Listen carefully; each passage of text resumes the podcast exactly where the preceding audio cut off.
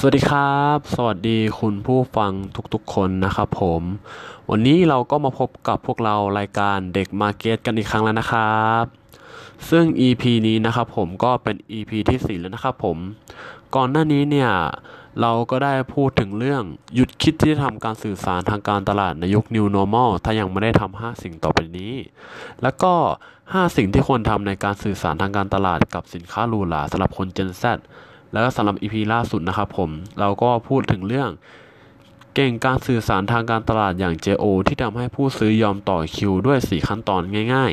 ๆสำหรับ EP นี้นะครับผมเราจะมาพูดถึงเรื่อง 3 วิกฤตของร้านแฟรนไชส์เปิดใหม่ ที่ทำให้ไม่ประสบความสำเร็จ มันจะมีอะไรกันไปบ้างเนี่ย เดี๋ยวเรา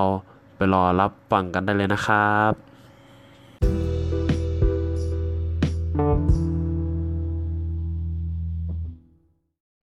อันดับแรกนะครับผมที่ทำให้ร้านแฟรนไชส์เปิดใหม่ ไม่ประสบความสำเร็จเนี่ยก็คือ โปรโมทไม่เพียงพอ ไม่ได้ประชาสัมพันธ์ร้าน หรือโปรโมทเกินจริง การโปรโมทไม่เพียงพอหรือไม่ได้ประชาสัมพันธ์เนี่ยสำหรับร้านแฟรนไชส์ใหม่นะครับผมจะทำให้ลูกค้าเนี่ยไม่รู้เลยว่าร้านนี้เปิดอะไรกันแน่ หรือว่าทำอะไรกันแน่ หรือว่า การที่เราโปรโมทเกินจริงนะครับผมสำหรับลูกค้าเนี่ยที่ได้มาเห็นการโปรโมทของเรา และได้มาดูร้านเราแล้วว่า เอ๊ะร้านนี้เนี่ยทำไมในรูปกับตัวจริงเนี่ยไม่ค่อยเหมือนกันเลยทำไมถึงได้แตกต่างกันขนาดนี้ อาจทำให้ร้านเราเนี่ยได้รับความคิดเห็นในแง่ที่ไม่ดีนะครับผม และยิ่งถ้าเกิดมีการบอกปากแล้วหรือว่ามีการรีวิวลงไปในที่ต่างๆเนี่ยจะทำให้ร้านเราอะเกิดความเสียหายได้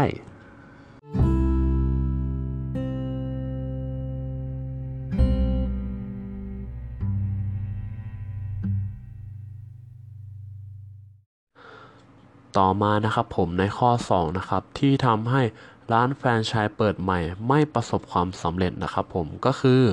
โปรโมชั่นสู้ร้านอื่นไม่ได้ หรือไม่ตรงใจลูกค้านะครับ เพราะว่าในการจัดโปรโมชั่นนะครับผมจะทำให้ลูกค้าเนี่ย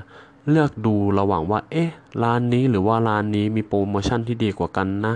และถ้าเกิดร้านคู่แข่งนะครับผม มีโปรโมชั่นที่ดีกว่าเนี่ย จะทำให้ลูกค้าเนี่ย ไม่หันมามองโปรโมชั่น แล้วก็ไม่ซื้อสินค้าของเราแน่นอนครับผม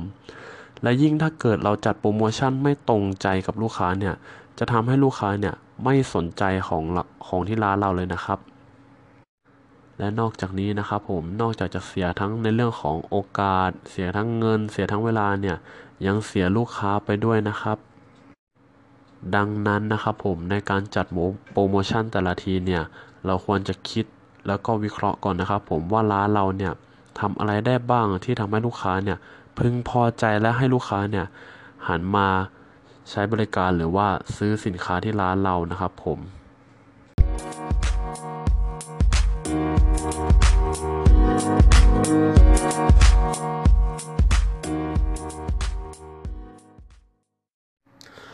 สำหรับคนที่ฟังอยู่นะครับผม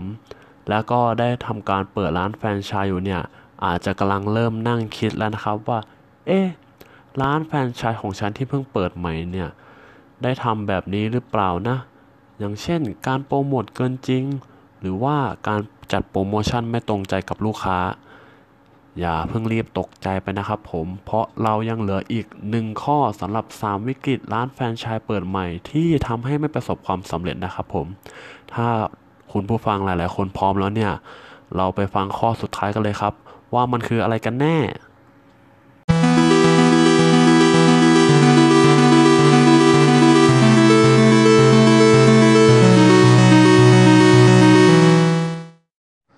สำหรับข้อสุดท้ายนะครับผมที่ทำให้ 3 วิกฤตร้านแฟรนไชส์เปิดใหม่ ที่ไม่ประสบความสำเร็จนะครับผมก็คือ การโฆษณาที่ไม่เพียงพอและไม่ต่อเนื่องนะครับ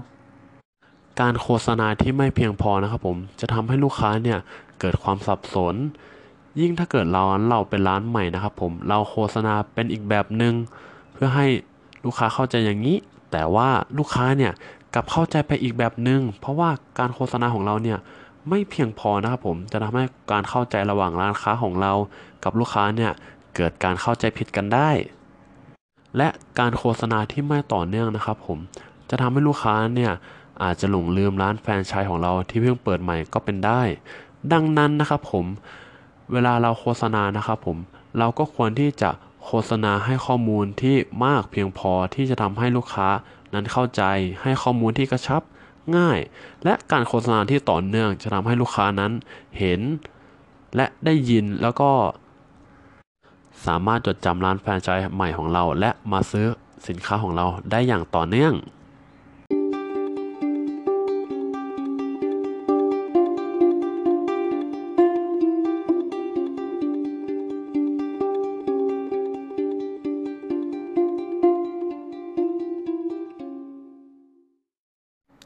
เอาละครับผมก็จบแล้วนะครับผมสำหรับ 3 วิกฤตของร้านแฟรนไชส์เปิดใหม่ ที่ทำให้ไม่ประสบความสำเร็จนะครับผมสำหรับคุณผู้ฟังที่ฟังถึงตรงนี้นะครับผมเราก็ขอขอบคุณมากนะครับผมและหวังว่าความรู้ที่เด็กมาเก็ตนะครับผมได้นำเสนอไปเนี่ย จะสามารถนำไปใช้ประโยชน์สำหรับคุณผู้ฟังทั้งหลายได้นะครับ EP นี้นะครับผมก็ได้ดำเนินมาถึงจุดสุดท้ายแล้วนะครับผมสำหรับคุณผู้ฟังที่ชอบนะครับผม